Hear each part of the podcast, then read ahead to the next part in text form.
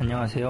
저는 지방에 살고 있는 신체 건장한 36살 남자입니다. 1년 36살? 전부터 아파트 엘리베이터에서 가끔 마주치는 여자가 있는데요. 키는 163 정도. 제가 좋아하는 단발머리. 이상형은 아니지만 다시 생각나게끔 만드는 여자였어요. 얼마 후 전 여자친구가 생겼고 여친이 후배를 인사시켜준다고 나간 자리에서 그 여자를 봤습니다. 너무 신기하더라고요. 그 후로 엘리베이터를 탈 때면 가끔 그녀 생각이 나긴 했지만 잘 마주치진 않았습니다. 그 후 여자친구와는 5개월 정도 만나다 헤어졌고 그런데 얼마 전에 엘리베이터에서 그녀를 또 만나게 됐습니다. 평소처럼 인사를 하고 이런저런 대화를 나누다가 그녀가 갑자기 자연스럽게 전화번호를 물어보는 겁니다. 어허. 놀랬지만 전화번호를 찍어주고 집에 왔는데 잘 들어갔냐며 먼저 선톡이 왔습니다. 이런저런 이야기를 나누다 자기도 얼마 전에 남자친구와 헤어졌다고 하더라고요. 그렇게 자정이 넘을 때까지 서로 톡을 하고 지금도 수시로 연락하며 가끔 둘이 저녁도 먹고 커피도 마시고 하고 있습니다. 전 사실 그녀가 마음에 드는데 전 여자친구 후배라는 게 좀 걸리기도 하고 이게 그린라이트 맞는 걸까요? 아니 엘리베이터를 타고 있다가 내리고 들어가자마자 잘 들어가셨어요 한 거잖아요. 전화번호를 먼저 물어봤대잖아. 그러니까 저는 물어보고 지금 뭐 그게 한 1분도 안 될 텐데 잘 들어가셨어요? 아니야, 나 근데 누르고는 싶은데 약간 애매한 게, 한 번 안면이 있던 사이고, 둘 다 지금 애인과 헤어진 사이니까, 위로를 주는 관계? 심심함을 달래는 관계? 정도일 가능성이 없을까? 근데, 그래도 근데 만약에 호감이 없으면은 남자친구랑 헤어졌다라는 얘기를 음, 굳이. 어. 여기 좀 세긴 한데. 완전 개인사니까. 네, 그쵸. 그래요. 축하드립니다. 음. 자, 그러면은 만나는 거에 대해서는 전혀 문제가 없다고 생각하는 거죠? 없죠. 음.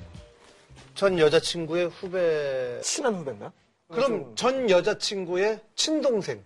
아 그거는 힘들 것 같은데요. 왜, 왜 그렇게 가고 싶어요? 저? 아니, 아니, 지금. 뭐 기분은 좋은데 예. 예, 그러 유세윤의 컨디션 알고 싶어서. 저놈이 어디까지 아니. 용인하나. 하면은 달콤한 거지? 이런 거 아닐까요?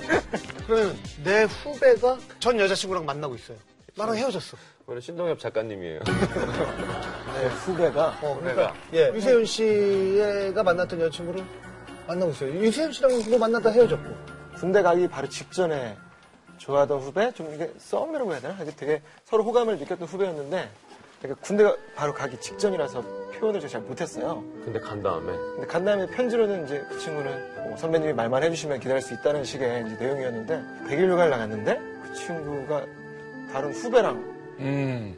100일이래요. 어, 100일 휴가 나갔는데 100일이래. 18일도 아니고. 어, 100일이래. 그럴 수가 있지. 그, 그 생각이 들었어요. 네, 그 아, 웃기다. 야, 근데 세상 참 좁다라는 내용이 많네요. 오늘 클럽에서도 만난 세상 사람들도 있고. 좁지. 온라인 리서치 설문조사 전문 업체에서 조사한 결과 세상이 참 좁다고 느껴질 때 1위가 나랑 알고 지낸 사람을 다른 사람도 알 때네요. 케빈 베이컨의 법칙 여섯 단계만 거치면 케빈 베이컨 누구나 알 수 있다. 무슨 단계?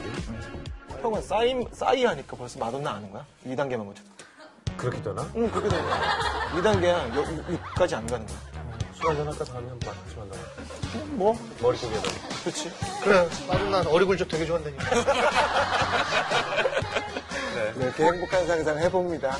세상이 좁다고 느꼈을 때 이런 일도 많이 겪나 봐요. 헤어진 여자 혹은 남자친구를 우연히 다시 만날 때. 이게 동선이 비슷하면 만나게 되겠죠. 뭐 동네에 살거나 음.